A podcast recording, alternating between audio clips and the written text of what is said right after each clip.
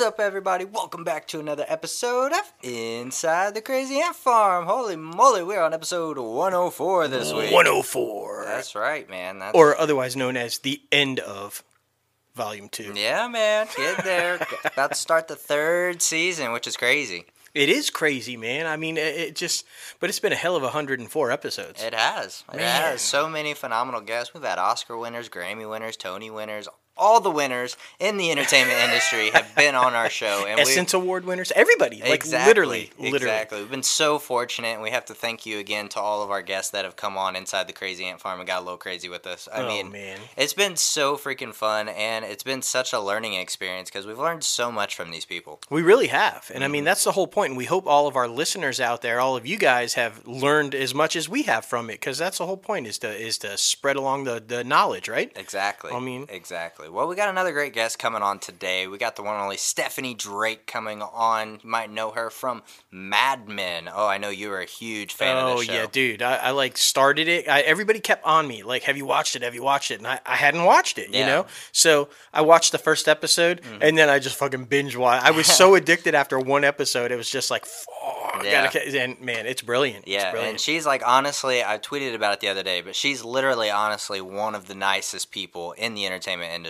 Absolutely, and, and funny as hell. Exactly. She is just so funny. I mean, so you're you guys are gonna love this interview. Hell yeah, hell yeah. And you know your host with the most, ourselves, myself, J Lo, Fantastic, and the one and only Mouth. What's up? Oh my goodness, we got so much to talk about today on Inside the Crazy Ant Farm. Of course, we're talking the streaming wars, Netflix, Disney, Hulu, all that good stuff, but we're also talking about Harvey Weinstein. He finally got convicted and sentenced to fucking jail. That's right. But is he in jail yet? That's the question. We're gonna talk about that. We're gonna talk about that. It's so fucking crazy. and then, of course, the corona. I mean, that's affecting everything Wait, right wait, now. with the lime? Yeah, uh, right. uh, no, No, oh, no, no, that Corona's good. Yeah, I mean, I'm pretty sure they're probably pissed. uh, probably. I mean, because sales have probably plummeted. It's like it's not our fucking beer, right? exactly. Exactly. but maybe lime's the cure. yeah, I, I- mean, you never know, Who the fuck knows, right? You really never know. oh shit! I touched my face. Oh, you're Uh, fucked. oh, You're man, fu- oh, Stay fuck. over there. Fuck. Stay over there.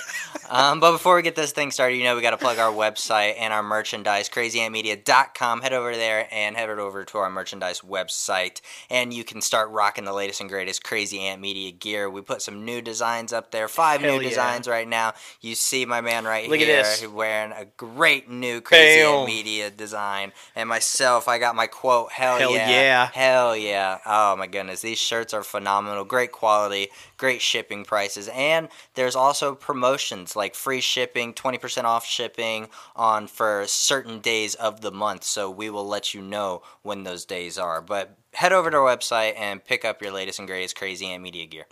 Uh, but whew, we're getting started with the biggest topic in the entertainment industry and in the world right now: the coronavirus. Coronavirus. Yeah. Uh, guys, why are we talking about this? Well, one because everybody's talking about it. It's like fucking pandemic. Yeah. It's like The Walking Dead and shit. yeah, it's crazy. Um, but it's affecting the entertainment industry in a huge way, guys. And and we're not talking good way. No. We're talking a bad way. Just to give you a little bit of an idea, entertainment stocks and media stocks took a huge hit this week Yeah. uh, because of the coronavirus. It, it, it's crazy. Um, Disney dropped by 5.3%. Mm. Apple was down by 3.5. Viacom CBS also down by 3.5. Comcast fell 3. Netflix fell almost 4, 3.9%. And Cinemark, National Cinemedia, and AMC Entertainment, not AMC TV, AMC the theaters, guys, um, saw double digit losses. The last two, National Cinemedia and AMC, five bucks and three bucks for Yeah. the stock, dude. It took a massive dump. Um, and that's not it. I mean, look, guys, they're talking about why did the, the theaters take such a massive drop? They're talking about closing theaters, like not having Yeah. people go to the movies. yeah. Uh, What the fuck? Yeah, I they mean, don't want that mass population of people everywhere. I mean, we saw the NBA has been suspended for the rest of the season, at least for now. There's no confirmation on when it will come back. I mean, you got Ellen DeGeneres not having live studio audiences. Yep, you have yep. March Madness competing with only the teams on the court. And I wouldn't be surprised if after the NBA suspended the season that March Madness would just be Right, because the NHL followed suit. The NHL announced that uh, earlier this week week that they're now also going to cancel the season. Yeah. Um, the regular season. Yeah, The Quiet Place too. That has been delayed on all over the world. Like, Captain America, I mean not Captain America, uh, Falcon and the Winter Soldier has Yeah. been delayed. Riverdale has been delayed. Um, the, the Fast and Furious Nine, guys, if you were looking forward to it this year, Yep. sorry, it's Nope. been pushed back to for a 2021. whole year. That's crazy Yeah, to me. Mission Impossible Seven has been halted. Yep. Survivor has been halted. The- Just numerous projects have been either delayed or halted altogether, guys, Yeah. because of this. And if music, uh, Coachella and Soundstage both done, not Yeah. happening. South by Southwest.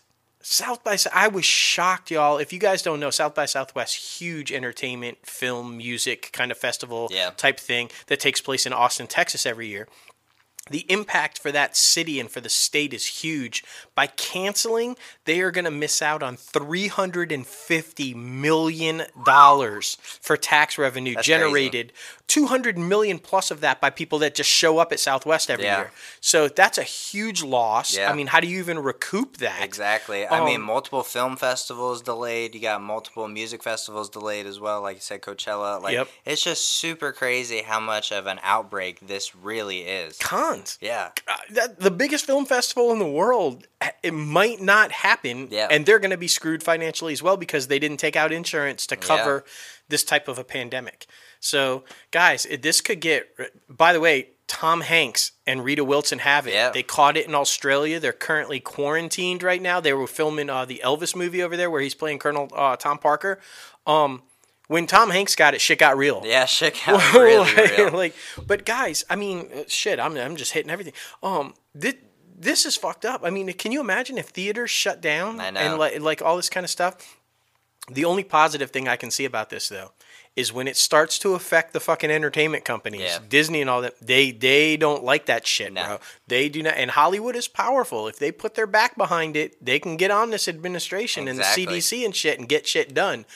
And I don't think we're too far away from that. yeah, seriously, seriously. And I mean, we talk about the streaming wars every single week. Maybe this was just a ploy by the streaming wars to get people to stay home and start streaming some movies and shit. I mean, That's crazy. That's gonna help the streaming services, but like, ugh, just mass populations of people cannot be in the same. Yeah, I mean, and and it's even affecting the studios and the agencies, like the, Yeah. the Writers Guild and and uh, Creative Artists Agency and stuff. They're actually sending out emails mandating that their employees work from home. Jesus. Yeah, I mean, how the fuck are you supposed to do anything at a studio if you got to work from home? I, I get everything is online now, emails and texts and all this kind of stuff, but sometimes it's got to be hands on, Right. And you can't like. Well, that's I the same with universities. They've also like gone to online classes. Like a lot of people are not going to actual physical classes right now. So it's Right. super crazy. I mean, it's so fucked up. It's very Walking Dead, guys. It- it is very where Walking we're at.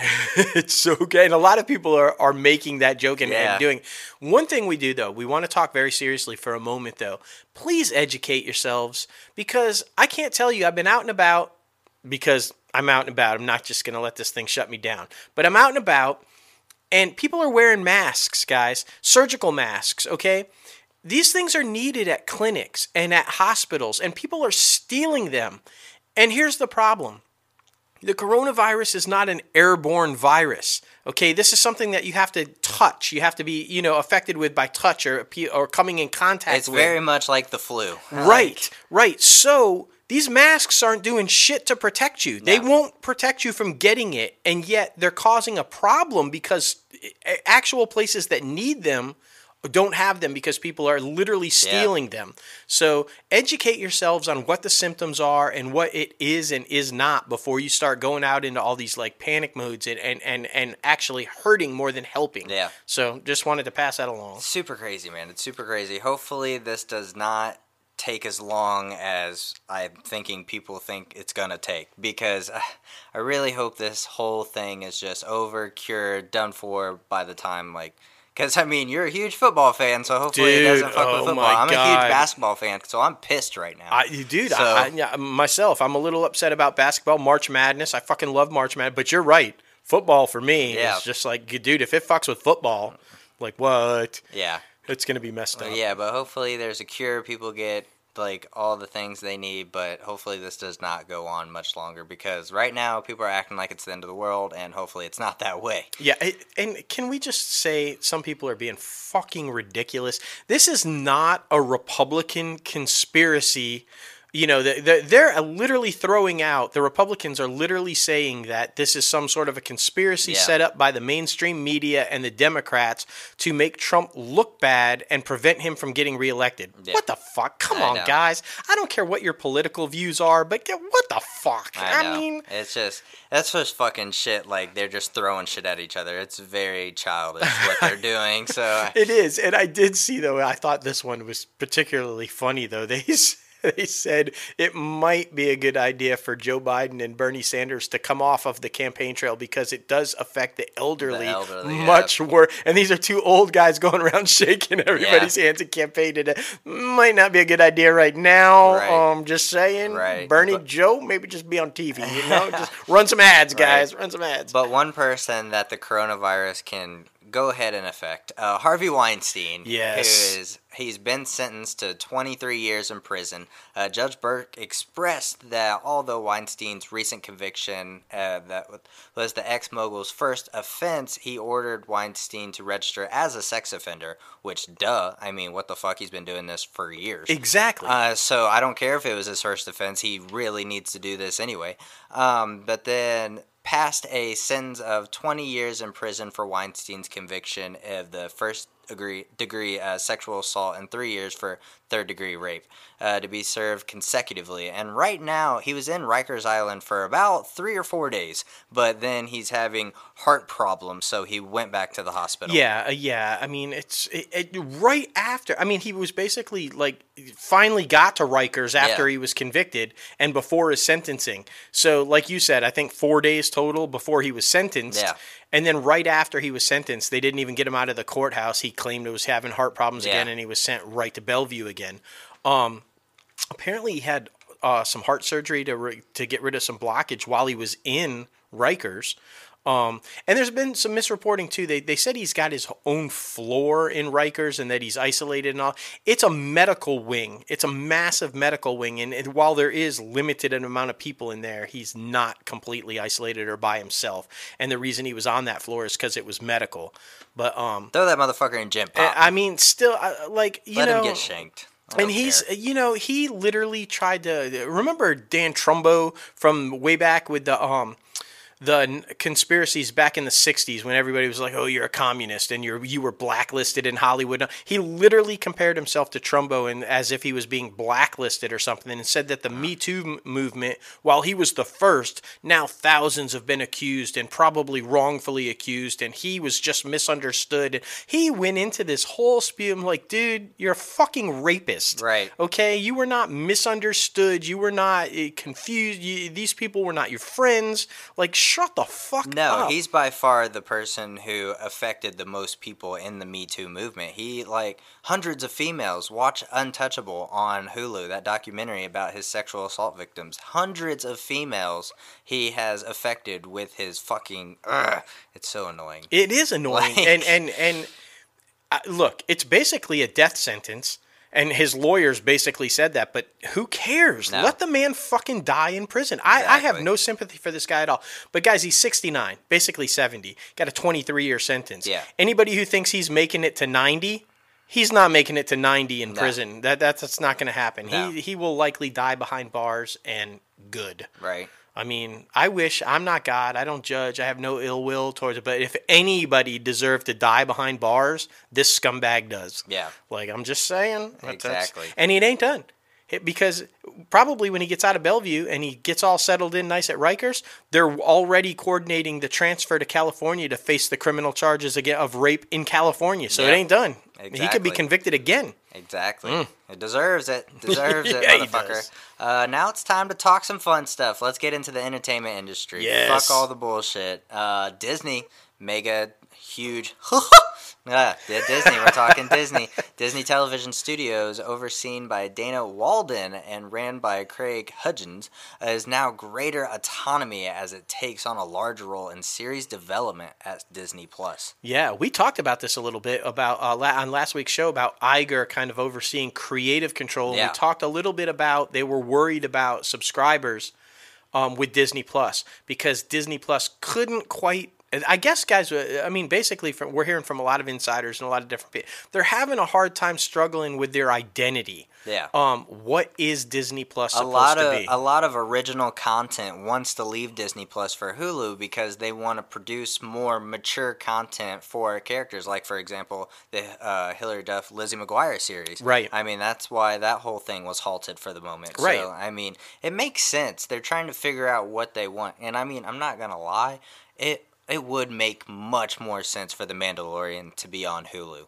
It would, but I guess they feel comfortable with the with the family branding of Star Wars on uh, Disney Plus. Right, which makes sense, but it's just because not a lot of people know of that Disney is or that Disney runs Hulu, so I feel like that's why they drew everybody in with the Mandalorian series, and that was the first big one that they were kicking it all off with. Well, but, yeah. hopefully now this is what this reorganization is doing. It's basically instead of these executives for the for the TV studios like Disney Studios and ABC Studios Right. and all that and Fox Studios pitching to Disney Plus now. Yeah. They're just literally developing their own series, packaging it all together and aiming it for which you know streamer they think it's appropriate for. So like now they're gonna they're they're hoping with this more control with themselves that they'll be able to package this for Disney Plus Right. and this for Hulu and this for you know ESPN or, or like because they do documentaries for Yeah. anybody who doesn't know.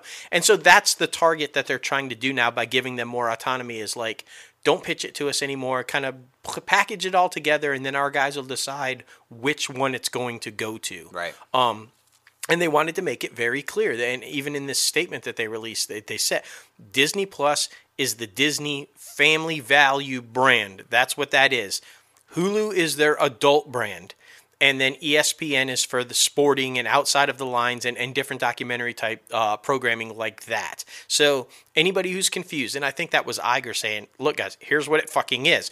This is this, this Right. is this, this is." So we'll see. We'll keep following this because I think there are a lot of great shows. Look, High Fidelity was a huge success on Hulu. Yeah. was originally supposed to be for Disney Plus, but they quickly realized this is not gonna. So I think this is gonna work. I think this is a good thing for them. So Yeah, I we'll mean. I'm really interested to see what's going to happen with their future content and if it's going to be strictly like family friendly stuff because I like you said, I mean, I don't know They've got to figure some stuff out. They, They got to do. find their identity and see what happens. They but, I really mean, do. You brought up Bob Iger, and he just revealed that Peter Jackson's upcoming Beatles documentary, which includes a lot of unseen footage Yes. of the Let It Be Rockers, is coming to theaters in the U.S. and Canada on September 4th, guys. Yeah, I'm excited about this, and I, I like that they're that they're doing it in theaters Yeah. and uh, you know on Yeah. the streamer. So, and uh, Ron Howard's Was uh, great. Beatles probably was yeah, Yeah. just fantastic. Loved every second of it, and I'm a huge fan of Peter Jackson. So the fact that this has got like 50 plus hours of unseen footage, and it's going to go Yeah. into all this kind of touring and, and the good and the bad, and Yeah. like uh, yeah, dude, I'm excited. Yeah, and I mean, you got this footage from studio sessions. You got before uh, the oh the live rooftop in London. Oh, Yeah, which was their final appearance Uh, together. All together, yeah. yeah. So I mean, this is just going to be great. I'm sure a lot of people are anticipating this one. Hell yeah, dude, it's going to be awesome. Hell yeah, hell yeah. The 1946 Disney film. Oh, you were around back then. Um, a Song of the Negative, South. negative. will not be appearing on Disney Plus's streaming service, even with an outdated cultural depiction. It says. Yeah, yeah, they're yeah, like they did with Dumbo. They kind of gave a disclaimer because of the crows. They were kind of like in a, pre- but Iger said absolutely not. Not even with a disclaimer will this be on there. He was Yeah. uh, for for anyone who doesn't know. By the way, all these announcements came out of they held their annual um, shareholders meeting in Atlanta, and they introduced Bob. Other Bob, Bob Two, as the new CEO. Yeah, Chapek as the new CEO, and um, so, but Iger was specifically asked about would the entire Disney library show up on Disney Plus, Right. And he very adamantly, specifically pointed to this film and said, "No, Yeah. not this one." Um, so, ow. that was adamant. There was electricity yeah. in the room when exactly. that happened. Um, um, but he, and the reason is because they felt like it it doesn't appropriately represent the African American community right. in a proper way. Makes sense. Um, and they just don't want to put it on there. They don't feel it's relevant now. Yeah. Y- you know the way it was then. It makes sense. I'm glad they're doing all this and evaluating their older films because I mean, yeah, some of them that got put out back then are a little risque. So I'm glad. I mean, it's true. I, I just like. I mean, I, I thought that, that you know when they did it with Dumbo or uh, you know kind of thing. While I agree that they don't represent black community the way they should be and, and, and it's right. kind of offensive or racist yeah. or whatever you also can't erase the past and and so i feel like if, if you start eliminating art because you're worried about being politically correct that was art back then so maybe in some instances, maybe just the disclaimer is the right thing to do. Yeah. Now this film is, I mean, pretty hardcore racist. So th- I think this was the right move for this film. But we can't eliminate art altogether just because we fear like you can't erase the past. Exactly. You can't do that. I mean, it's part of who we are and where we're going and where we come from. So you you got to be you know careful with that. I think. Exactly. Exactly. And on this next one, so freaking exciting because the Avengers they are finally coming to Disneyland. Yes. This is what this is, right? Yeah. Yes, and and other Disney parks around the world. Yeah. However, we should put this out there. I'm just going to throw this out there. If you are east of the Mississippi River, meaning Disney World, you will not have Avengers Campus. Damn. The, this was bec- and you can blame Universal. This the whole deal with Marvel Island, you know, the Universal's Islands of Adventure and how they have Marvel Island and all. This whole thing contractually states that Disney World can't use any Marvel characters in their theme park while this deal is going on with Universal. Mm. And I mean, come on, as huge as Marvel is now, there's no way fucking Universal's redoing that contract. Right. So sorry guys and anybody who lives east of the mississippi florida and all that kind of stuff. Sorry. But everybody else yes this is going to be fucking epic. Right avengers campus coming on july 18th and i saw that uh, the web slingers spider-man adventure is actually going to be tom holland. He's yes gonna he's going to voice it. Yeah and uh, this thing is so cool. Apparently you can meet Iron Man in his new armor. Yeah. You can interact with Spider Man. You can make a spider bot, your own spider bot, and uh. Doctor Strange is going to have some crazy thing that you can be a part of. And the you know, uh, there's going to be an Ant Man world where everything is gigantic and you're like the size of Ant Man and yeah. like all this kind of stuff. Um, it's my understanding. You remember where um, MGM Studios used to be, or then they changed it to Disney, whatever, Hollywood Park or Hollywood Studios or whatever. They've renamed it like four times. But where the Tower of Terror was and all yeah. that, this is, I, I, think they've just wiped all that out, and all of that is now Avengers Campus. Ah. That whole theme park is wow. now Avengers Campus. Damn. So that's a lot. It makes sense because I mean Disney is kind of leading with Marvel. Marvel, yeah. it's their number one thing right now. So. Absolutely, absolutely, and then that's where their Star Wars shit is too. So yeah. like you know, um, I, dude, the idea of interacting with all the super, I love, right. I love Marvel Island and Universal, yeah. and so I can't even imagine how epic this is going to be.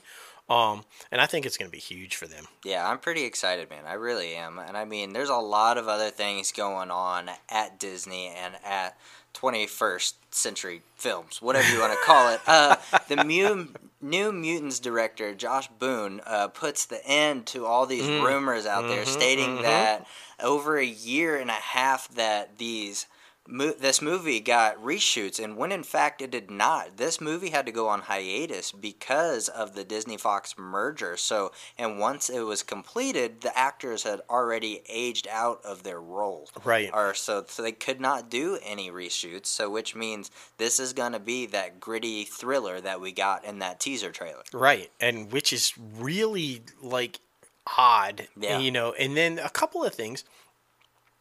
This obviously this film was greenlit and started shooting and took place before the merger.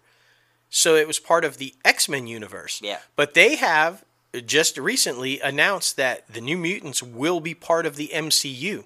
So yeah, so forget the whole they they're in the the Fox you know X Men universe. They're in the MCU. Yeah. So this will be, I guess, officially the first Fox property that will be part of the MCU. Yeah. So, um, and then the other thing is Lockheed the Dragon is going to be in it. They announced that. Interesting. That's Kitty Pryde's pet, and Kitty's not in the movie. what the fuck? So why is Lockheed there? Right. Like I, I, I was a little confused by that. Yeah. Like, but you know, whatever. I'm okay. not expecting much of this movie though. I'm yeah, no, no.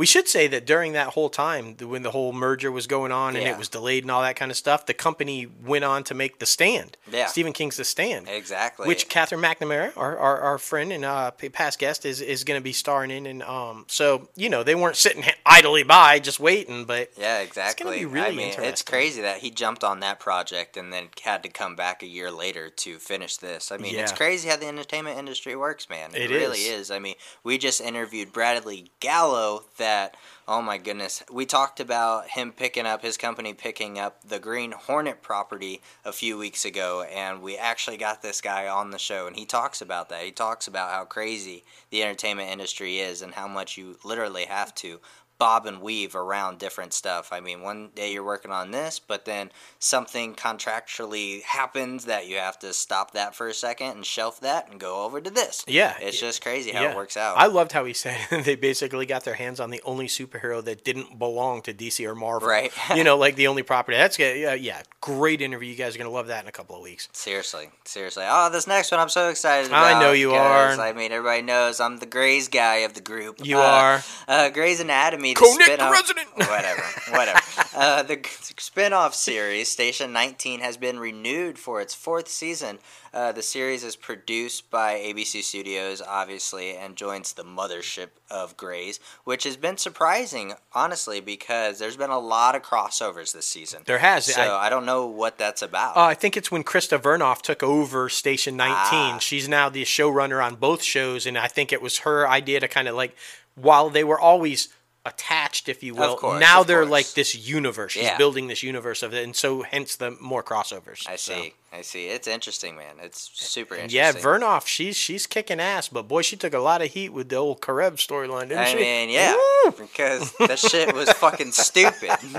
I'm just saying, fuck Izzy, okay? But anyway, um, our boy here, our boy that we want to get on the show, and that we are just huge fan of, Whiskey Yes. Cavalier, Scott Foley. He has been tapped to lead this new series, The Big Leap. It's gonna be Fox's ballet-themed, hour-long comedy drama pilot. Yeah, Ooh. yeah, and it's comedy. Yeah. which makes sense because Scott Foley doing ballet. Yeah, he I mean- exactly. Although I think he could probably pull it off brilliantly. Yeah. I mean, we love Scott Foley. It's gonna be interesting, man. Um, yeah. it's basically gonna be like a remake to Swan Lake. Yeah, and it and it's about basically this guy who's chasing his dreams, man. He, he Yeah. thought that thought it all passed him by, but he's back. Yeah, he's chasing his dreams, trying to make it happen. And so any story like that, we love. Yeah, seriously. I mean, that's what it's all about. Hell so, yeah. I mean, and Scott Foley. I know. I mean, get come on the show, Scott. Come on the show. Seriously, so much to talk to him about. I man. know. Oh my gosh, come on the phone. now it's time to go over to the other side of things, the other juggernaut that is kind of in Disney's shadow. I'm not gonna lie. Uh, Warner Media they are have announced a lot of stuff for HBO Max Yeah. that's coming out in May. Uncle Um, Jesse. Yeah, Uncle Jesse uh, developing uh, Good Vibes Only, uh, a dramedy from John Stamos, School of Rock developers and executive producers Steve and Jim Arm- Armogida. Yeah, sure. sure. That- that's their last Sure. name right there. So yeah, I mean everybody loves Uncle Jesse. I mean, and you uh, for anybody who's a fan of Uncle Jesse, you know way back he performs with the Beach Boys all the time. He goes on Ah, tour with them this, as yeah. the drummer, and so, so it only makes sense if you were going to do a, a a series about the Beach Boys that John Stamos would be involved, right? So this is pretty exciting. I mean, I you know, uh, there's been a couple of movies over the last ten years or so. Um, that have done well. Paul Dano, that, that that I can't forget the I forget the name of the movie off the top of my head, but it was brilliant about Brian Wilson and Yeah. basically his breakdown. Oh. Um, brilliant movie, and um, so I mean, but the Beach Boys are popular, Yeah. and I, I think they've always been a huge part of pop culture, and Yeah. so I think this series will do really well. I, I mean, agree. I agree. And I mean, other stuff they announced this week an eight episode series order to Wahl Street. And that's Wahl with uh, W A H L. That's Yeah. Wahlberg, guys. Yes. real life entourage. You're going to see it. I'm pumped about this. I one. am so I'm pumped. Fucking huge, huge fan of Entourage. I know. And for any, I got him hooked on it. Just if you haven't watched it, fucking watch it. It's Right. brilliant. But anybody who didn't know, Entourage was loosely based on Wahlberg himself Yeah. and his journey through Hollywood. or what- Now we're going to see the real thing, though, because apparently Wahl Street is going to give us an inside look to his daily life and pursuing movies and his and, and all the stuff that he does, along with his inner entourage His real life. his entourage. real life entourage. So, So this is gonna be epic. badass. I know. I, am so he's like following in Ke- uh, Kevin Hart. Yeah. you know, like hey, let's just do a documentary showing all the good and the bad, Exactly. and kind of put it out there. I think this is brilliant for people who like you know because it really we talk about this all the time about social media and even the podcast with our interviews and everything it, Yep. it kind of like gets you close to them It does. you kind of see the realism and feel like you can be a part of what they're going through when they do these type things Yeah. and i love that I Agreed, mean, man. I'm so super pumped because this guy is motivating as hell. I mean, we had remember Sam Medina coming on the show and talking about if this dude's at five in the morning, then who am i I should be in there at five in the morning. So freaking shout out to Sam Medina. Oh my God. Go back and listen to that first interview. Yeah, and if you haven't seen the video with James Corden and Mark Wahlberg echoing Sam Medina, with like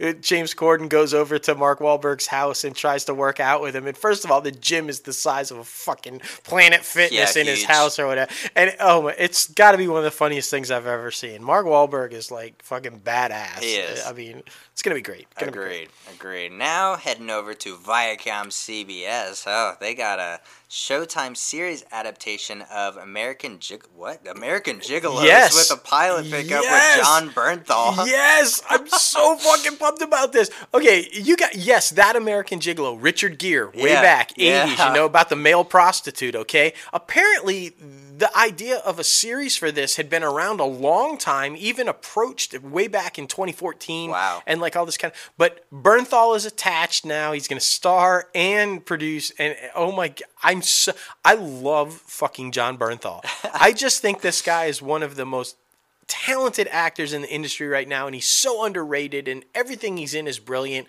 I couldn't imagine a better guy to be American Gigolo. This- I mean, it basically Oh my god. the premise is it's not Richard Gere's character, by the way. It's Right. totally different. It's set in today's time or whatever, and it picks up after Bernthal's character had been arrested for murder and he's getting out of prison. Oh, wow. So he's uh, 18 years after he's been convicted of murder, and now he's trying to make his way in the world of the sex trade and you know Oh. prostitution Wow. in the modern day after getting getting out of prison Right. for murder or whatever. I mean, but it's Bernthal. Yeah. I, I I just, I mean, this is going to be brilliant. I just I'm really interested to see what type of character he is gonna come up with for this because like all, all I think of Bernthal, I think of freaking like Baby Driver's character in the Right, beginning where right. he's just a huge asshole, or the Punisher where he's just Right. super badass, but now he's gonna be a male prostitute. I, I, I mean. D- Like what? No, I know. When you think Jon Bernthal, I will give it to you. You don't necessarily think ladies' man, right? But I he mean, always think- gets he yeah. get, he's the bad boy. Yeah. Bad boys always get the ladies, right? So I'm just figuring yeah, this is gonna be good. This is gonna be good, man. But don't know. women pay for sex? I feel like women don't pay for sex. I, hey man, I'm sure there are male escort services as many as there are female. I, I would bet. I would bet. Alright. I don't know, but I I guess we'll find Yeah, out. we'll find out. Bernthal, come on the show. Let's talk about it, dude. How do you do the research yeah, for this what, role? what was the research for this? Like, what the fuck? How do you research a gigolo? Like, I mean, you know, it's just, I'm just saying. Oh my god. and will we hear David Lee Roth? I'm just a gigolo, and Oh everywhere I God. go. I mean, you never know. Never freaking know, man. I'm just excited though. Oh my god. Uh, continuing with CBS, uh, All Access is set to premiere a date for uh, Stephen Colbert's executive produced cartoon series, uh, Tooning Out the News. Yeah, Okay, all right. I'm super excited about this. It's basically going to be a daily show of news briefings uh, as a cartoon. Yeah. I don't know if he's going to voice the main character, but it's going to be real news. It's going to be a cartoon take on real news. He's going to have guests from the news world and politics Yeah. and like all these kind of things and and yeah it's going to be basically these daily updates and then culminate with like i guess an hour long show on fridays or, or something like that. But yeah it's to be pretty epic dude. Colbert. I mean, he's yeah. hilarious. So. But even more so, it's all about adult animation right now. yeah, like, dude. And I mean, Everybody's doing it. I mean, even Tina Fey right here. She's going to Netflix and she's got a series coming, an adult animated series called Mulligan coming to Netflix, and it will they will act as executive producers, her and uh, Robert Carlock, who is her producing partner. Yep, yep. And this is gonna focus on the humanity after the Earth is invaded and attacked by aliens. That's another or the coronavirus. Yeah, or the coronavirus. That's another theme, though. All kidding aside, uh, uh, along with adult cartoons or Yeah. adult themed, these like end of the world. end of the world, alien invasion. What's after, What's after? like, the, yeah. You know, we talked about that what on last week's show about a, a, a novel that's being adapted Yeah. for the first time about that. A woman who's like trying to lead the comeback after an alien invasion. It's like that seems to be a thing. It, yeah, man. I mean, I don't know where it all started, but sh- Independence Day probably. Uh, probably, probably. I, man, what a great fucking film! I know, was. right? I just, you know, eh, the second one. Yeah. But man, the first one, whew. Yeah, so Epic, good, so good. But Netflix is doing a lot this past week. Uh, John Boyega, yes, that Finn from Star Wars, um, signs an overall production deal with Netflix through his Upper Room Productions shingle to develop non-English language films centered around West and East Africa, which is super exciting. I watched a couple interviews with him about um, before the first Star Wars and how his dad was like, okay this is cool, I guess. But then he was like, um, he did a African film, and that his dad was super pumped up about. So I think he wants to get back to his roots and show where the African American culture comes from. So I'm super pumped about this. I yeah, I I am too. It sounds like a really interesting idea, and it sounds like it's going to be an awesome little series. And I'm surprised you even like let us have this in the industry news. So since the day you found out that he hated Friends or I wasn't a fan of Friends, I I, thought you would like exile him from the show at all costs. I'm a like- huge fan of his character on Star Wars. What can I say? I'm Okay. a, it's because I'm a huge fan of Star Wars. It kind of balanced out. So we're,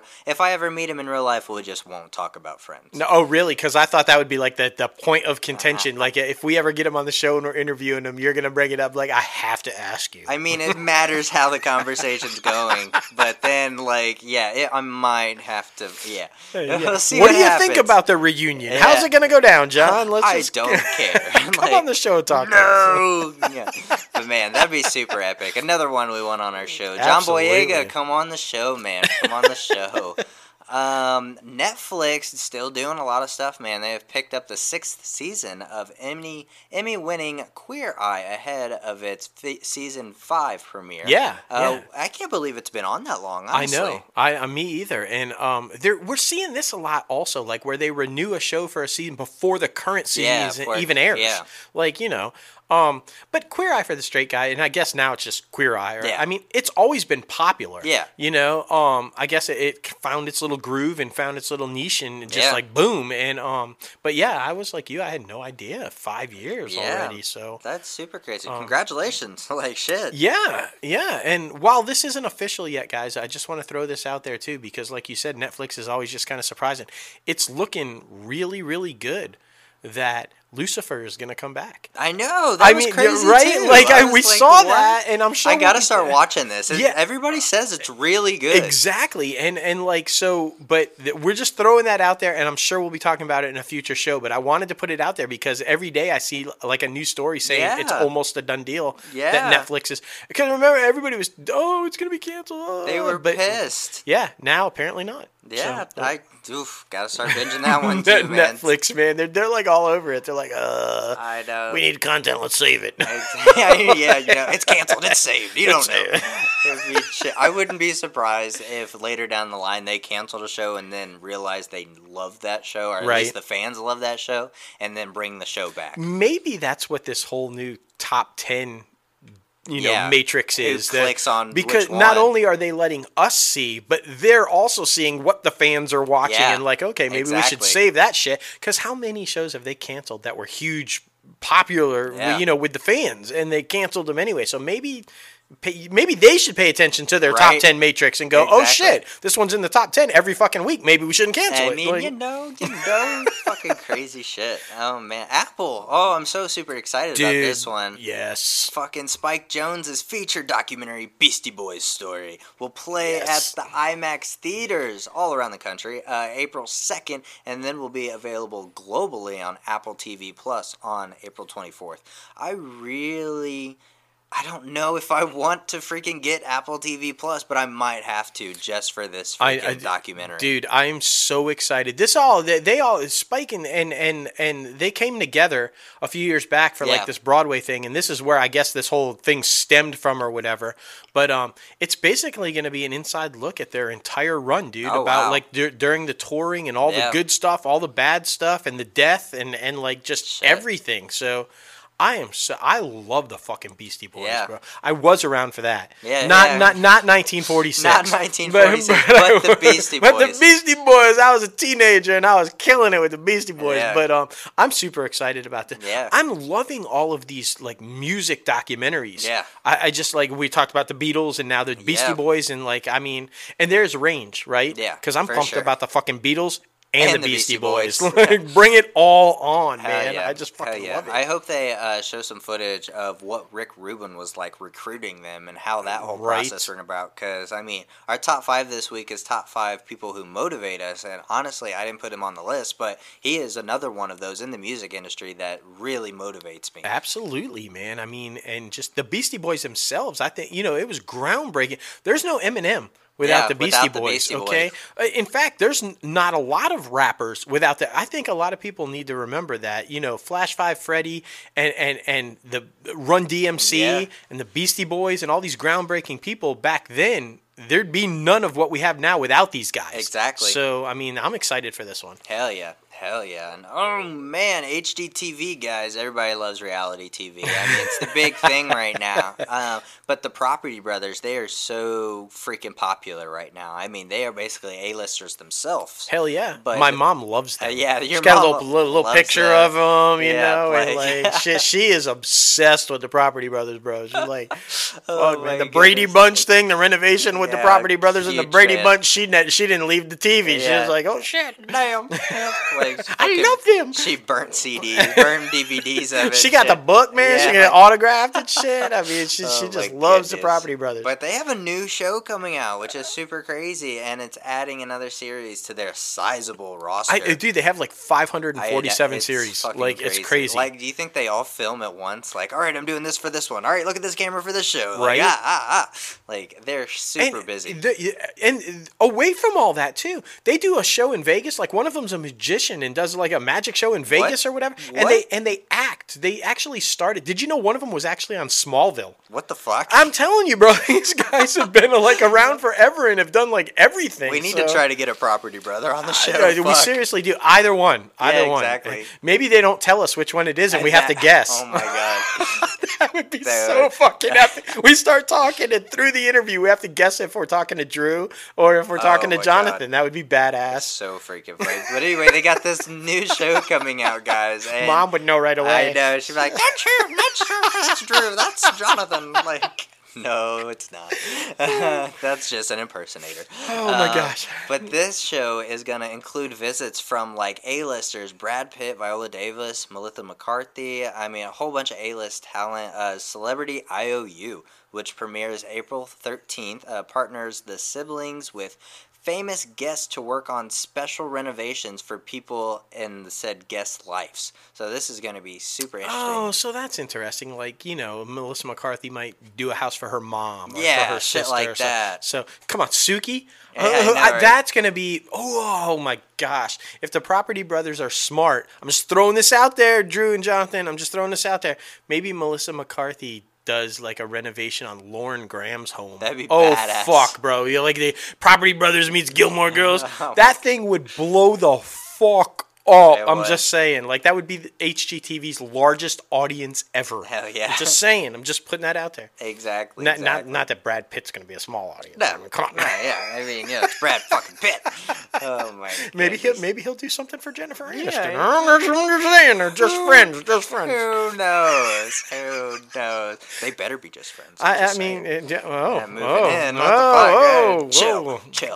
Uh, but anyway, guys, it is now time for our guest segment. We got the one and only Stephanie Drake coming on the show. Yes. Show is most notable from Mad Men, and she also did a little short film, Meredith, like Life After Mad Men. Yeah, it was absolutely brilliant. You guys need to find this and watch it. It's like I can only imagine it's like every actor after a, a run on a six, hugely Yeah. successful show. Like, what the fuck now? Exactly. I mean, it's so funny, guys. She is so great. Exactly, exactly. Up and comers are really going to love this interview. They're going to love how, I mean, you're not alone, guys. If you feel like you're not getting work, that's just part of the industry. Like, time in and time out, guests come on the show and say it's literally 90% acting or 90% auditioning and the actual 10% act- acting. And sometimes it's even a little less or slash more than that. Yeah. like 99% actually auditioning and 1% actually acting. But she has some great stories for everybody to hear. I'm so excited for the up and comers and all of our fans to listen to this interview. She is just literally one of the nicest people. Absolutely. here she is Stephanie Drake, welcome inside the Crazy Ant Farm. How are you today? I'm good, thank you. How are you guys? Doing awesome. doing, awesome. fantastic fantastic so excited to have you on the mm-hmm. show today Absolutely. Thank you. Absolutely. Thank you. I'm happy to happy to call in. yeah get a little crazy you know Absolutely. Absolutely. well, I mean, of course, we're going to talk about Mad Men. Of ob- course. Obviously, because, I mean, such a massive show with a massive fandom. yeah and scene stealer right here I mean, on the phone ser- like- seriously. I, well, I mean, I'm sure you've probably heard this a dozen times. So when I get to it and I tell you my favorite scene, you're probably going to know, like, oh, that's everybody's favorite scene. But, uh, but what we like to do first of all is because we have a lot of listeners that that follow us and, and listen to the show that are trying also to break into the industry. And so what we like to do first is to introduce, you know, and, and tell them how you got started. Was it something you always wanted to do? Did you kind of fall into it? Like, how did you how did you get into the industry and start your acting career? I always knew I wanted to be an actor since I was six. My dad took me to New York and I saw my first Broadway show. Mm. And I was like, oh, that's it. I know what I want to do. And from there, I mean, I started doing school plays and I was in music groups and chorales. And then the biggest thing was that made it a little more serious and made me think, oh, I can actually pursue this as a career was my family. We moved to Baltimore when I was going into eighth grade. Mhm. And there was a performing arts high school There you go. and I went there and I was on the wait list. You know, it's Right. not like I got right in because I'm so amazing. I was like 20, I was 22nd on the wait list. And I think I found out I got in like a week before school started. oh wow. And yeah, I was planning on going to, you know, the public school down the street. Right. And then they called and I was like, oh, I'm going. Like, this is it. definitely So I went there, and it was, you know, your pretty stereotypical performing arts high school. We did so much theater and singing and dancing, and it was wonderful. And that's really where I feel like I learned how to act. oh nice And nice then from there, I knew I wasn't that good of a singer or dancer. so I knew like I could never be on Broadway. hmm So I thought, oh, why not go to college in Los Angeles if I want to, you know, end up on film and television? That'll be a great way to get out there. definitely that's the place to be Yeah. So I luckily got in to USC Mhm. There you go. and yeah, and came out here and I've been here ever since. Wow, that's fantastic. I love. I always love hearing though, like when they start really young, like Right. six. I know this is what I want to do. exactly and and I mean I, I love that. But you know, th- what you got to follow through with though because we hear a lot of people say that oh i knew when i was at a but you've got to follow through and like you knew this is what i want to do so i got to get into this school and then i got to go out to la and i got to you know it, I, I feel like sometimes maybe it's that some people don't have the follow through Right. And I know? mean, especially you, because doing some research on you, we saw that you moved around a lot as a child. So uh, trying to Yeah. stick with that, that's really awesome. Truly pursuing your passion and truly pursuing your dreams. Yeah, it's um, you know, looking back, like maybe I should have been more open-minded on other career paths, but um, realizing now how hard it is to, uh, you know, be in the creative arts. Right. But honestly, like still to this day, there is nothing else I'd rather do. Absolutely, absolutely. I, I just I, I love that though. Well, see though, I, and I, let's talk about this because I, I I watched it and I just thought it was hilarious. You know, your short film about what happens after Mad Men. Yeah. Just speaking speaking of you know the the how hard it is, out, you know, out there in Hollywood and everything. I, I just was dying when she's laid in bed and she's like, I've watched this over and over and I'm doing this and I'm getting these photos. Just that was fantastic. Talk about that a little bit. Do you find now though, like because you know we hear all the time uh, from numerous people we've had on the show and, and from people we know personally and everything it's 90% auditioning 10% actually working. So do you find that that creating your own content and shooting your own stuff like that um it, it- that that's a good outlet for you when you're in between auditions or in between projects. Do you like to do that? And do you see yourself doing more of that? Yeah, I mean, for me, it's probably like 99% auditioning, 1% working. I mean, it is that tough to Yeah. get a job. Definitely. I've been very lucky that I've had as many jobs as, I, as I've had, and the Mad Men thing just turned into this three year gig, Mhm. right which was great. Um, but yeah, I'd say I put off creating my own content for years Mm. because I didn't think I could do it. It scared me. I didn't want to do it. I was like, no, I'm only an actor.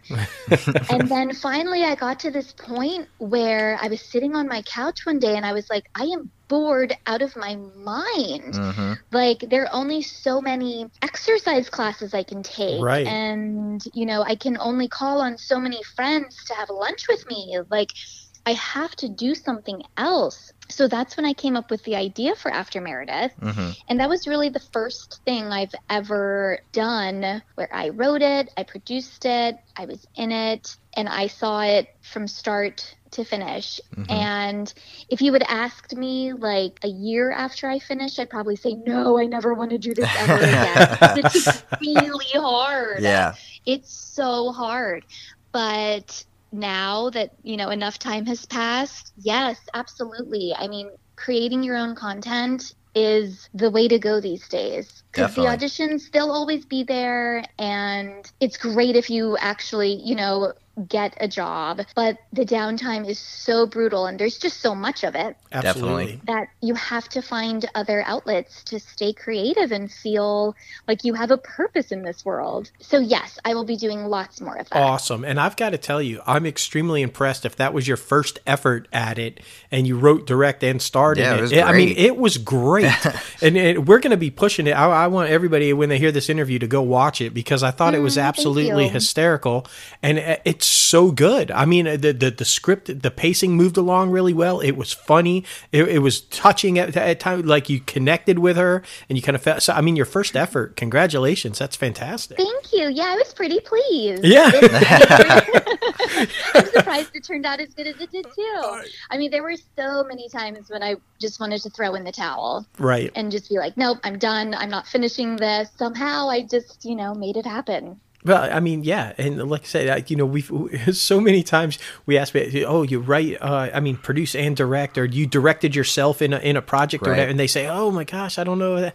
So you- first time out, you you direct yourself in, a- Yeah. in something that you wrote is just absolutely incredible. It's Phenomenal. absolutely- I wish I could. I wish I could take credit for the directing. I did not direct it. Oh, Oh. okay. Um, I had someone else direct it because I thought there was no way I could wear all the hats. Be kind of Um, hard. Okay. Be All right. kinda All right. hard. Fair enough. yeah yeah and thank goodness I didn't because I was so stressed out. Hmm. There's no way I could have directed it as well. Makes sense. So then my next question would be, do you want to direct a project now that now that without wearing the other hats? Right, you- exactly. do- Not the multitasking, That's right. just the one. because it was so well done and it was so well put together. Do you see yourself maybe in the future directing some stuff also? Yeah, I think so. I think I'll probably start out small, you know, with like maybe some sketches, things Sure. like that, and then work my way up. Um, but yes, I would probably just direct and let everyone else do everything else. Definitely. It uh, you know we just we just talked about that with, with one of our last guests about the pressures of uh, with Kevin Weisman we talked about it, um, the pressures of producers and Yeah. what they have to go through to try to pull a project together and get the funding and, and do all the stuff that the, a lot of people don't realize how hard that job actually is Exactly. and, Oh it's gosh, yeah. yeah it, it's crazy so it's so hard. Our last day of filming, I lost my voice. Mm. Oh my goodness. You can, if you go back and watch it again, there are some scenes where you can tell I am straining to Mm. get the words out. Like, I was so stressed out, and that last day came around, and I woke up and I, I had no voice. Wow. Yeah. but gutted through but Yeah, gutted through I like mean, a true pro Obviously, I mean, you I don't it know how. I did it. Yeah, it was brutal. And then I spent, you know, lunch our lunchtime in the bathroom crying because oh my goodness like there's so much pressure Mhm. to make it happen, and it's when it's your baby, you feel it even more. right You know, right like it was all up to me, and then post production was a whole other story. Oh, I yeah. mean, as an actor, we're not involved in that. Right. ever. Um, so that was a huge learning curve for me. Right. And it's amazing how it all like what what you first write on the page though and then what goes through the process and then you get into the post-production phase of it and everything. It's it's amazing how it transforms from one to another, right? Like Yeah, it's just Yeah, it's, it's- just I'm so happy I did it. Um, you know, people have been telling me to make something for myself for so long, Mhm. and I really am happy that I did it. I can say I did it. It turned out nice, and now it's time to move on and do the next thing. absolutely. absolutely. Definitely. And I mean, And it won't be, hopefully, won't be as hard. right. now you got that one under the belt. yeah, now. Nothing's good. ever like your first one, especially right. putting on all those hats and all that responsibility. Let's jump in though. I want to talk about Mad Men because that was huge. Um, and I can only imagine what was it like in that atmosphere to to work every day on that set because I just feel like that had to be a massive set and and just the the the crew and and the it seemed like everybody was so tight knit on that set and that everybody was kind of a, a family basically. Um, and I mean the storylines could get pretty intense. So I, I've always wondered, like, what's it like to be on that set? Oh, it was it was wonderful. Uh, you know, when I came on season five, everyone had been together for so long. It really did feel like a family, and everyone knew exactly what was going on. It was run like a well-oiled machine. Right. Um, if I went to the bathroom, someone knew I had gone to the bathroom. Like, if I Oh, was wow. in my trailer, they knew I was in my trailer. Like there would be times when I'd be sitting in my trailer for hours waiting for my scene, and I'd always think that they just forgot that I was in there. But no, I mean they knew where I was at all times. Um, but it was great. Everyone on the show was nice and happy to be there and thankful and grateful. And once they yelled, you know, action, it was on. And then as soon as they yelled cut, it was fun. I mean, everyone got along, and at least from what I saw. Right. And it was a wonderful way. I mean, for me, I had, this was, that was my first television job. I'd only done commercials before Mhm, that. mhm. So I was basically learning how to be on a TV show from the best of the best. Wow. Yeah, seriously. Wow. Like, Yeah.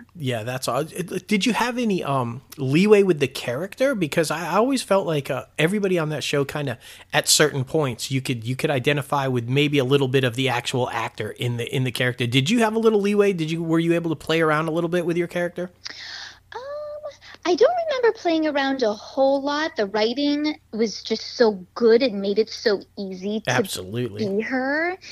Um, and it came very natural to me. I'm not quite sure what that says about me, but but I felt like Meredith was, you know, I'd like to think I'm a little smarter. Well, she was smart, but um, yeah, it just it all came together super natural and you know, from my first episode to where she ended up, we learned so much about her. Exactly. And I was learning as we were going along too. You know, like it's not like in my first episode they told me that I was an army brat or, you know, that I was going to end up being his secretary. Like no one knew that yet. Right, mm-hmm. right. So we were all just kind of going on the journey together and it was wonderful.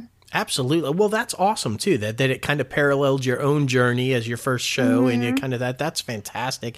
And my favorite scene is like definitely when you're with. It's not the airplane scene. I know that everybody says you know when when you get the airplane tossed at you, but like my favorite scene is kind of like when when you're finally with Don and you and, and Meredith kind of goes for it, you know, and oh, yeah. that, that's my favorite, but because it just screams everything about like well is do i do this? Do i not do this? I, this is what's expected or isn't it expected and you could just feel it in i mean that whole scene just had me dying and i just loved it. I thought it was fantastic um, but I really Thank do. You. I'm glad you brought that up though, because I, the the journey and like you said, she was smart. I always felt mm-hmm. like Meredith. You know, you, okay, she's supposed to be this like ditzy blonde character, and she's kind of just working her way through. And but you could always kind of tell, hey, wait a minute, I'm more than this. I, I have some stuff to offer here, and so that where she ends up in her journey, you could kind of tell. I thought the writing was brilliant with the way they brought her along in that. Yeah, I mean, she definitely had her blonde moment. Sure.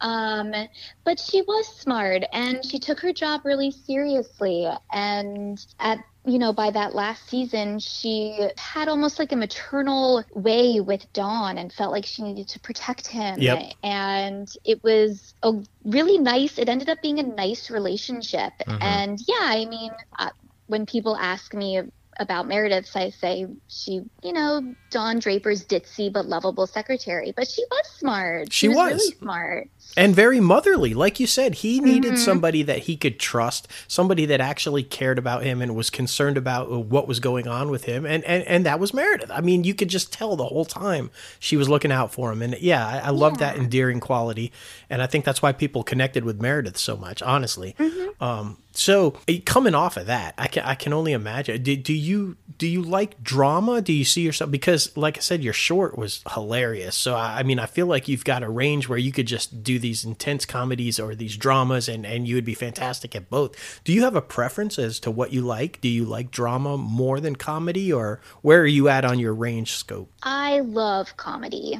There you go. That is my jam. It always has been. It always will be. I love writing comedy. I love being in comedy. I mean, that was the wonderful thing about my character mm-hmm. on Mad Men was it was a serious show, but Meredith had very comedic scenes. Absolutely. Um, there was always whenever I would come on set, people would be like, "Oh, great! Like it's going to be a fun scene today. Meredith's here. You know, like it won't be so dramatic. Right. Like even my really dramatic scenes where I'm coming on to Don or yelling at him that we're all going to get fired, like right. they're still so funny. So, I mean, I haven't done much drama. Mm-hmm. So I would love to do that as well. But I feel like I just naturally lean towards comedy. I, I, I, could see that. I yeah, totally definitely. see you on a sitcom without a, without mm-hmm. doubt. I could see you on a sitcom, and I that's kind of, I love that little story though because you know how awesome must it be whenever you show up to set, you know nobody's going to be mad. They're exactly. always going to be happy when you show day. up. exactly. so Stephanie's here. It's a happy day. I mean, uh. I can only imagine because you know so we've heard some horror stories where some people like walk up in the sets, uh, but nope. When Stephanie comes, it's a happy day. So that's great. Yeah, that is so fantastic. Fun. So so, um, what what are you working on right now? What do you got coming up? What uh, I mean, anything that you can talk about, or or stuff like that, or um, what you got doing? Um, coming up, let's see. Well, I had a movie come out last summer, mm-hmm. Which is still available on iTunes, video on demand. That's called Deep Murder. Okay. If you guys haven't watched it, you have to. Yeah, it I'm, is for sure. So funny. Definitely. a murder mystery within the world of a soft core porn. Oh. Oh, Oh, So okay. that's Okay. gonna get you right then and Right? Like elevator pitch right yeah, there. right there. That that should. That's, every highly listener is now googling it, it. right? yeah, it's really funny. It has some amazing people in it, and we shot it in 15 days for not a lot of money, and Wow. it turned out amazing. So definitely catch that. Definite. And I'm working on, I'm actually doing a ton of writing right now. So I don't know what will actually be next for me, Mhm. but I'm working on a feature with a girlfriend of mine, and I'm working on a bunch of short form comedy stuff. So it, and of course, still auditioning for everything I can. Absolutely. So yeah, I'm in one of those t- moments where I don't know what's next, but I'm really excited about it. Well, that's good though. Yeah, see, I, I love that. that, that the, the attitude. I think attitude is Mm-hmm. everything, and you just seem to have a really positive outlook on everything that you do, Definitely. and on the industry itself. But keep that realism, Mm-hmm. which I think that everybody needs to understand. That look, this is really hard, but if you keep a positive attitude and you and you're passionate about it, you can do it. And uh, but you got to stick with it, and you kind of. And I just really love your attitude. Definitely. Thank you. Yeah, I mean, I'd say last year I was not so positive about things, but this year I've switched the attitude and it really does make all the difference. Absolutely, absolutely. Well, Yeah. so what we like to do also is, and and in this in this vein, talk, talk about this. What advice would you have for people that are trying to get into it, and what pitfalls would you maybe kind of say, look out for this, or try to avoid, um, you know, on the journey? What what would you pass along? Um, I mean, the biggest thing for me has been just surrounding myself with other positive friends and Mhm. family and my husband is amazing and supportive and over the last couple of years just connecting with people who also want to be creative There you go. And make things and write things and you'd be surprised who will reach out and want to do something with you.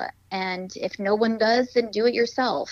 Um, that's a big thing. And then honestly like what changed things for me in the very beginning we're talking like 10 years ago was getting into a great acting class. Mm, yeah, and learning that this is a business. You know, when we start acting, and, you know, when I was in high school and college, it's all about the craft and the art, and that's all great, and it is, but it's also a business. And that will be very helpful when you start navigating agents and managers and contracts and things like that. Like, it's not always about the art, unfortunately. yeah, but and it, that's- you know, that's it's a big part of it. great advice though because i don't think a lot of people realize that going out there you know you're right they think Mm-hmm. it's all about the, what i do it's all about the acting it's all about the fun side of it but you do i mean it is a business and it can get Mm-hmm. pretty ugly sometimes so i mean i'm glad i'm glad we have somebody say that you know? Exactly, and especially Yeah. something that is kind of parallel with the arts, but not technically the arts. Social media. What do you think about social media right now? Because it can either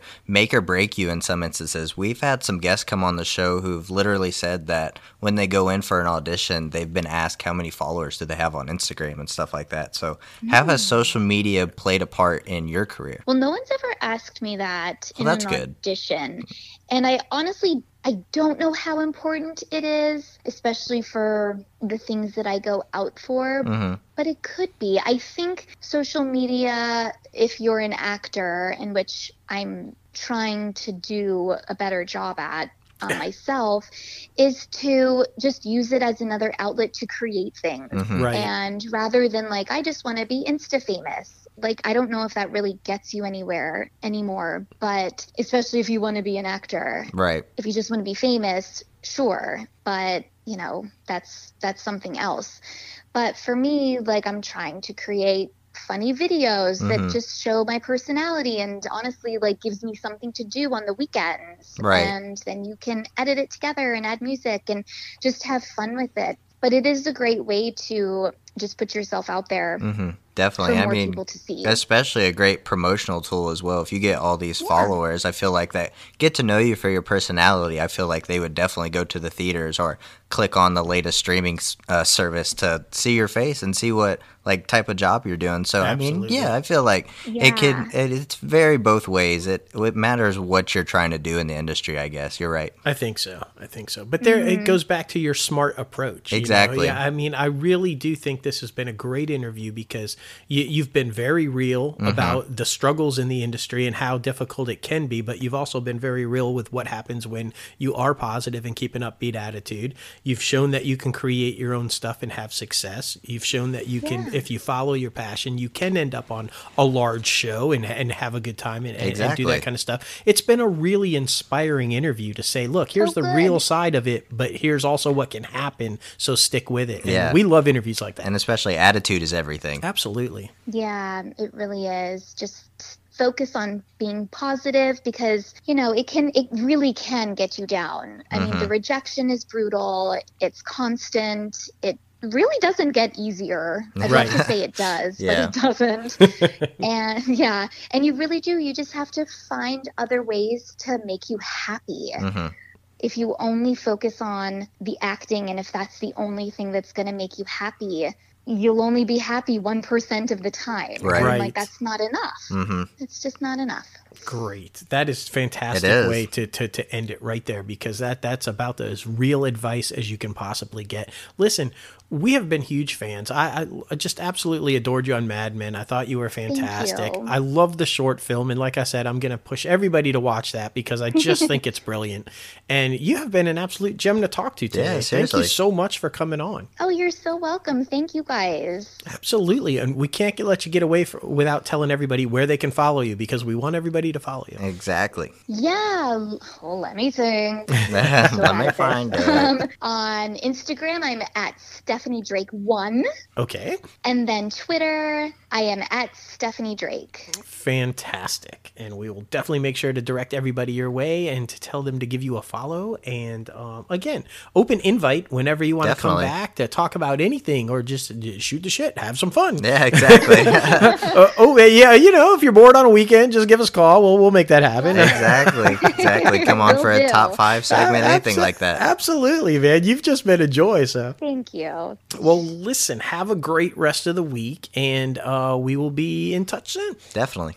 Great. Thank you guys so much. all right thank you Okay, bye. Bye. Well, just a really positive influence on those up and comers. I mean, this is just another up and comer trying to get some traction, keep going. I mean, she had the one big show, but then now creating her own content. I love that. Absolutely, absolutely, and and you you got to do it. Yeah, but- Exactly. and I I just again we we seem to always have some guests that that my favorite part is the realism. Yeah, I just like how she said, "Hey, look, I was on this big show. It was my first one, and Yeah. then." I wasn't so positive. Yeah, it gets know? hard. It, it got hard, and I was a little shitty. I mean, Yeah. you know, but uh, I love the realism like that. Yeah, exactly.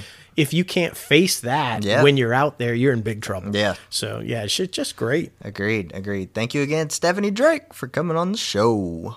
All right, now it is time for the top five segment. And this week, teased it a little earlier in the show, it is top five people who motivate and or inspire you. Oh my goodness. This is a good one, bro. It this was. was a good one to pick, man. Exactly. So many different people throughout so many different industries real life, entertainment industry, sporting events, like Yeah. anything. Yeah, dude. I mean, and wherever you get your inspiration or motivation from, I mean that that that I think that's like whatever works for you, right? Exactly. I mean, exactly. I mean, some people are going to be surprised by my number five, but I was surprised Yeah. by your, and I know you're a huge fan, so I was still surprised. but, you exactly. know. Number five, I got Betty White, Golden Girl herself. Oh, Betty White. I love her just because her attitude. She's so successful, but also so humble to the entertainment industry. I just watched her documentary on Netflix, uh, that Betty White uh, TV icon or whatever. Right. so freaking brilliant. You saw her come up through like Game Show Network doing. Uh, she was a game show host at some point in Yeah. time. I didn't even know that. Well, and was married to, Yeah. to a game show host for the longest exactly time. I mean, until like, he passed. yeah. and it's just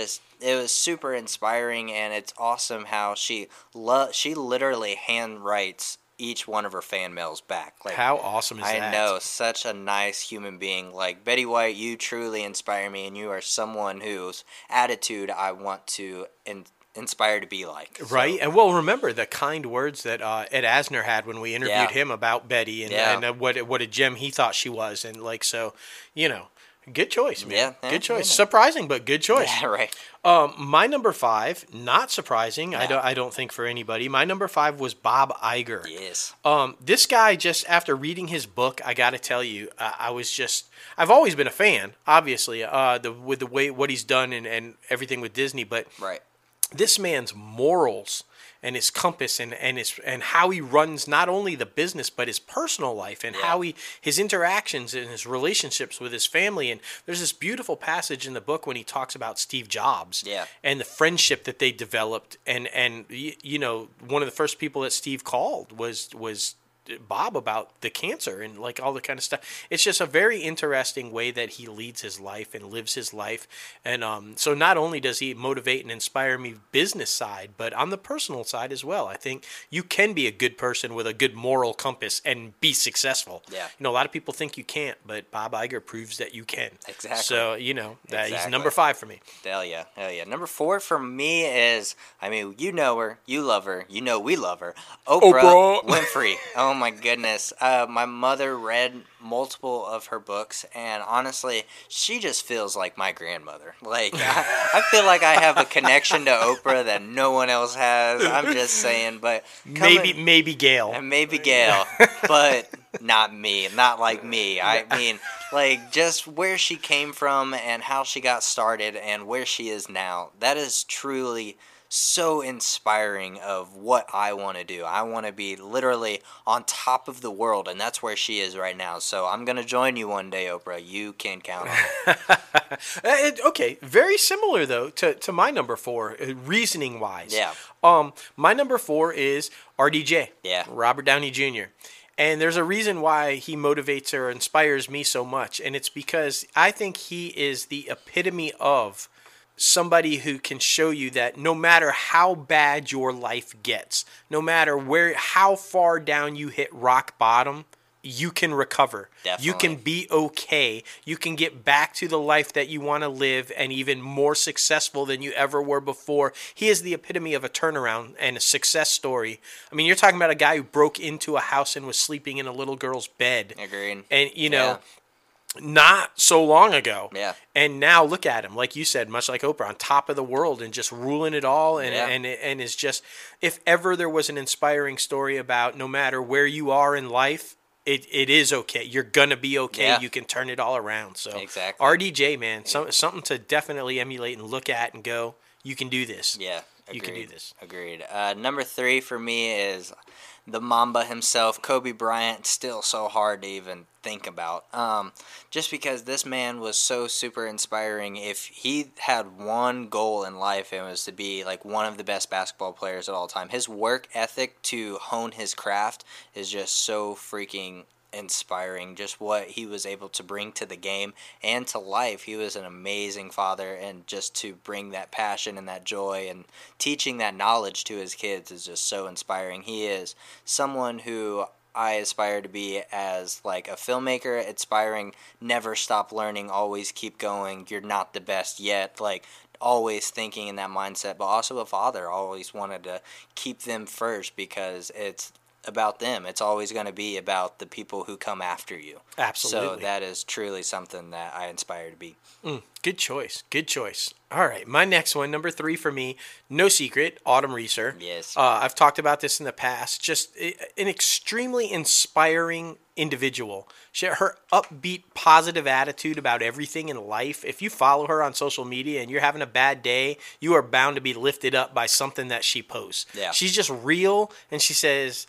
I, th- I guess why people relate to her so well, and, and why I did uh, the way I did is because she's she just you know what i'm having a really bad fucking day so i'm going to post something really positive because you might be having a bad day too those are the kind of people i aspire to to be around and, and Yeah. have in my life are people that like want to say i might be having a shitty day but if i can make you feel better i'm going to do it Right. i mean to me that's uh, in business in life in just family in anything if that if you can make somebody smile or do something to make somebody's life a little bit better you should do that. Agreed. And and she's that person. She's that type of person that no matter what, that's what she does.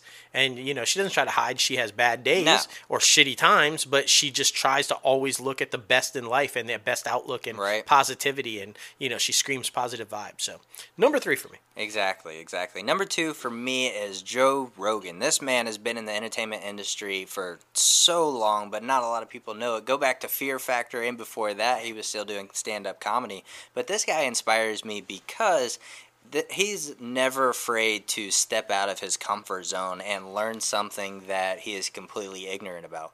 Like, I always feel like he's just a step ahead of everyone else in life just because he puts forth the puts forth the effort with his mind, body, and soul, anything and everything that has to do with land, civilization, and where we're at as human people. Like, he learns about it, and then I feel like is just a step ahead, like I said. But he's honestly so inspiring for as a podcaster, as a man, and just hopefully one day get to meet him and have him on the show as well because he is one of the best podcasters out right now.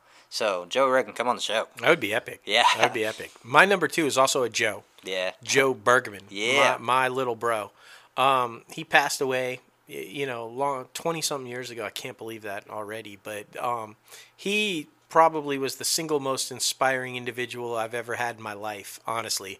Um, even though little brother he from the moment he was born inspired me to live a better life and he always went that way. He was always positive. Whenever he was confronted with a challenge he overcame the challenge and said i will not accept no. I will not accept that i can't do this.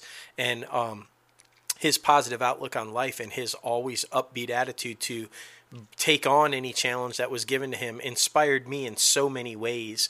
And um, to this day, I still aspire to try to live up to that. He had this like expectation of that I could do that too, because there was a time when I didn't think that I could.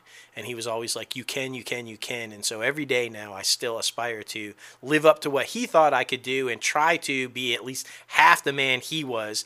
He died at 19, but he lived more, I think, in those 19 years than most people live their whole lives. So it's hard not to be inspired by him. So, number two. Definitely, definitely. Number one for me is Tom Holland, honestly, just because someone who is so close to my age right now and so successful. I mean, basically, getting Spider Man back into the MCU, working out that whole deal, and like being so close with Bob Iger and all the executives over at Disney and Sony, Yeah. just trying to mend things between them, and also basically coming up with the idea of Spider Man 3. So, Yeah. I mean, this dude is honestly on the ride of a lifetime right now, and he is somebody I also inspire to be at the age that I am right now. So, I'm. They always say, do not try to compare yourself to people around your age or people in the same entertainment business, but it's so hard. It is really hard. is. But I mean, I'm still like inspired and look up to someone who is my age or someone who is younger than me. So Right, I exactly. mean, there's no reason not to do that, especially when you see their attitude and their goals and their aspirations of what they want to do in their life. So yeah, Tom Holland, number one, really inspiring. Yeah, absolutely, absolutely, and uh, I I like that. I like that you that you say that because you know you, you do hear that a lot. Comparison, compare, don't compare yourself to. And while you're not necessarily comparing your path, comparing you the success that he's Right. had at the age that he's had and the Yeah. things he's done, I don't think there's anything wrong with that. Um, my number one, I'm, I'm keeping it in the family. Yeah. uh, my daughter. Yeah. I mean, Emily, Lil Cam, you guys know her, you love her, but uh, it's hard for her not to be my number one source of motivation. I think any parent out there will tell you once you have a child, it becomes all about your child, and you are motivated from that point on to do everything to make sure your child has everything they Right. need, but also to better yourself so that you can be the best possible parent or person in your child's life. And so every day she motivates me to get off my ass and keep doing what I'm doing, or yeah, and she'll let me know. I promise you, she'll let me know. Y'all know Lil Cam. You don't see her, but you can hear her. Yeah. Feisty Cam is there. Um, but yeah, my child, my baby girl, number one, motivates me every day. Yeah, man. Good top five. Yeah, man. That's a, I love these categories. I know. They get so good. A- and people learn, I think, so much about us About in us these ca- yeah, yeah. in these categories and everything. So yeah, it's pretty good. It's good. Got a new Good. book, by the way. Yeah. Just always thinking about that book club thing, you know. Yeah, right. Yeah, Ted Turner, bro. Yeah. Keeping that with the biography. Yeah. Y- You, know, I am Ted. There you I'm go. excited. I mean, I know you. Have you finished your Kevin Smith book yet? I have. Yeah, It so you gotta really get a new one. You gotta jump on it, man. Yeah, I know. oh man! But now it is time for the box office recap. Oh my goodness, being off last week, didn't get to make any predictions. But uh, Invisible Man was number one last week, so I got that right. That's all I. Remember. I didn't see it. Oh, okay. goodness. But I- that was a dad joke. See, that's where Feisty Cam would have come in and said, "That's such a fucking dad Yeah, joke." right, You know? like- I mean, but it was. It's okay. Apparently, it was pretty good though. That's what I hear. Yeah, so gonna have to go out and see that one. Uh, number one last week was Onward with thirty nine point one million. That one looks pretty good. Good family film. It looks. Mm. Tom like. Holland. Yeah, exactly, There man. you go, See, man. right there.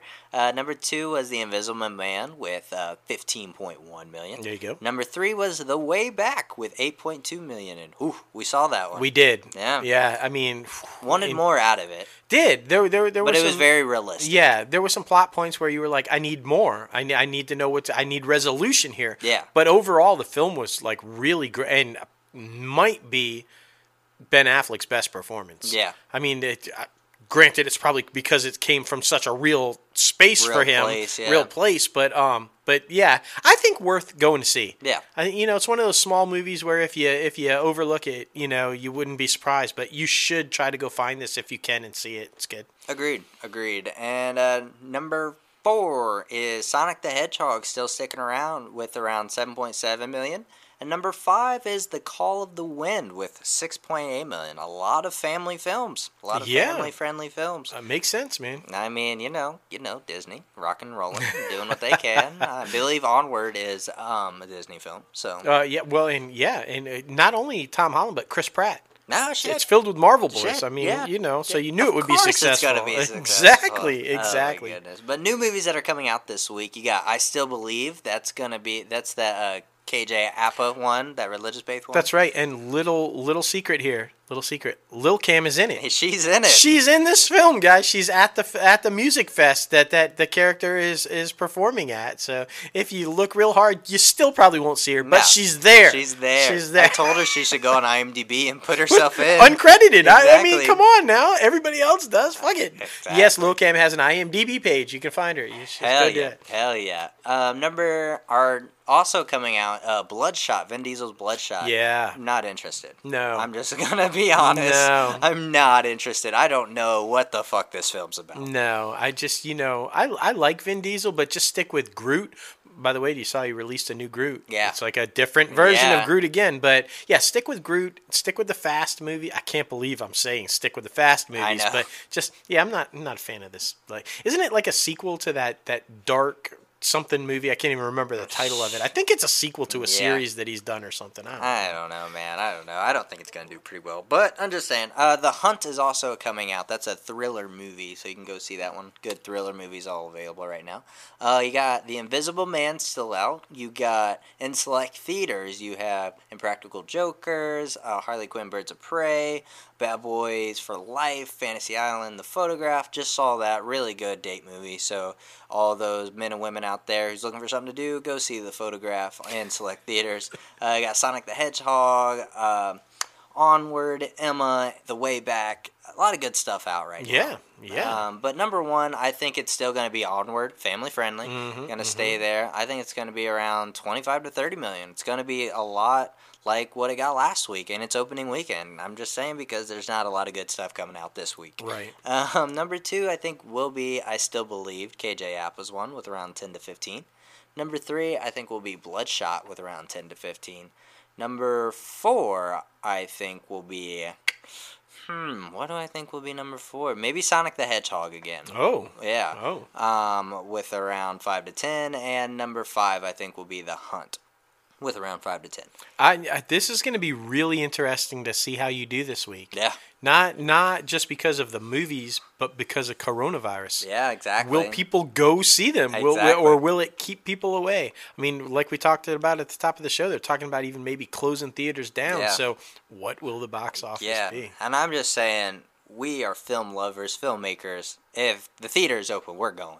Hell- hell yeah. I'm just like, yeah. I mean, not just- gonna be straight away because of that. No, I will spray that shit down and like just. yeah. uh, I- I'll bring a whole fucking towel that I'll throw away at the end and Ex- sit on that exactly, like- exactly. But we are going to the movies and go with Regal Unlimited. Right, Regal Unlimited. It's if the- nobody else is gonna go, use your Regal Unlimited and see fucking five movies that day. Just go see them, man. It's Just- the new and improved MoviePass. That's So right. it's so much better. I'm just saying. That's how you defeat coronavirus. Exactly. Regal Unlimited. Regal Unlimited. oh my goodness! And great marketing, by the way, with uh, Captain Unlimited. yes, yes, the whole superhero thing. They're on it, man. Yeah, they know. They're smart. They are, smart. man. I mean, other people that are smart. Everybody at IMDb Pro. Mm, yes. The Bible. Everybody looks at IMDb. Everybody loves this app, especially if you're in the entertainment business. If you're an up and coming actor, director, producer, anything, anything. You should be on this app. You should IMDb be. Pro, only 19 bucks a month. So worth it. You have so many contacts, so much unlimited resources. It's Well, truly insane. You know, you just said it, unlimited. Yeah. So it's basically a bargain at nineteen ninety nine a is. month because it really is unlimited. Agreed. I mean, Agreed. Uh, the top trending movie this week is The Invisible Man. A lot of talk going around about it. So, I mean, go out and see that one. Elisabeth Moss, Mad Men. Yeah, Mad Men. exactly. Right Just there. saying. Yeah. West Wing, yeah. huge. But is she the one Handmaid's Handmaid's Tale. Yeah, Yep. yeah. She she's had a few hits. Yeah, a little bit. A little bit. Um, top trending TV show is Altered Carbon, which is on Netflix. That's that one with uh, Falcon there. Yes. Yeah, Yeah. apparently it's pretty good. I haven't watched it yet, but I mean, there's so many fucking series. I out know, right now. I know. It's so hard to keep up with all of this stuff. Yeah. One I want you to watch though, and I'm just I want you guys to watch. I, just because we're on video now again. That's right. I want you guys to watch.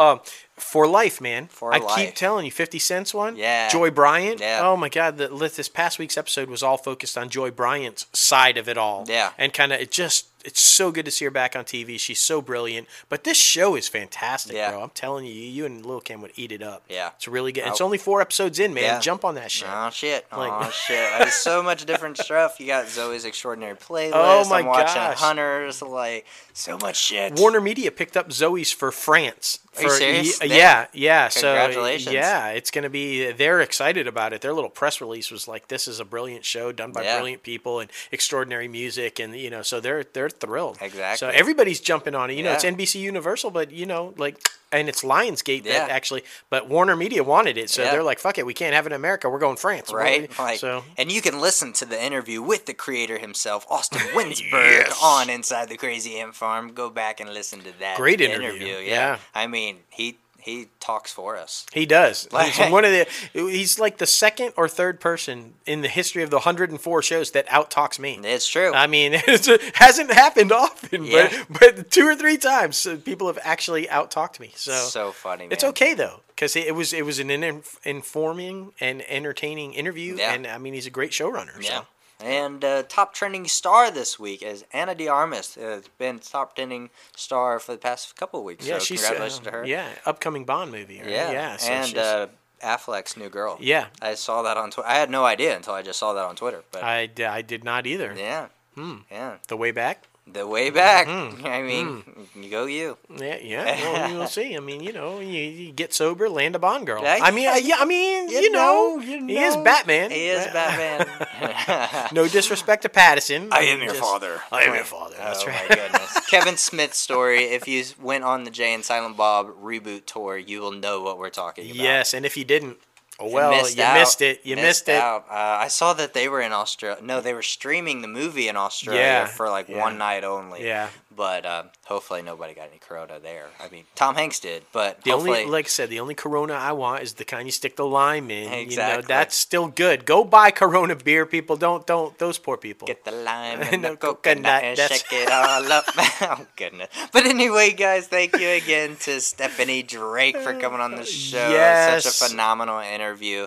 Make sure to follow her on all pod or on all social media platforms. I'm unaware if she has a podcast. No, no. Um, if she does, listen to it. yeah, Yeah, exactly. I'm if pretty- not, listen to ours. Exactly. Uh, I'm pretty sure it's Stephanie Drake one on Instagram and Stephanie Drake on Twitter. Yes, So yes. follow her on social media. Follow us on social media. We're at Crazy Ant Media all over podcast, All over. all over social media platforms. It's hard to miss us. You can see us I everywhere. know. You can Everywhere. see us now.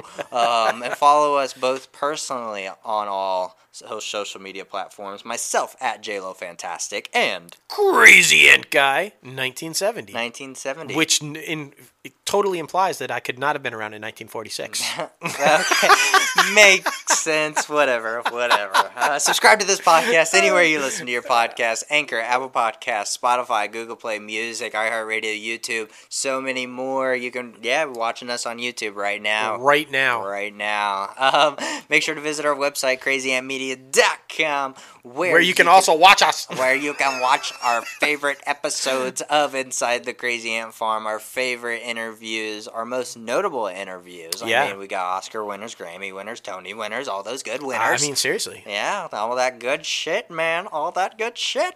And But- don't forget, we're pinners. Yeah, we're pinners. Follow us on Pinterest. Uh, You want to know what we like? Exactly. Uh, what fashion do we like? What photography do Yeah, we like? I mean, you can find there. out. It's all there. I have a big cats page because my favorite animal is a lion and a tiger and all the big cats. You can see my big cats page. I have an 80s cartoon page. Yeah. Because I was around in the 80s. In the 80s? Not the 40s. Not the 40s? No, no. Are but you I- sure? 80s, baby. 80s rule.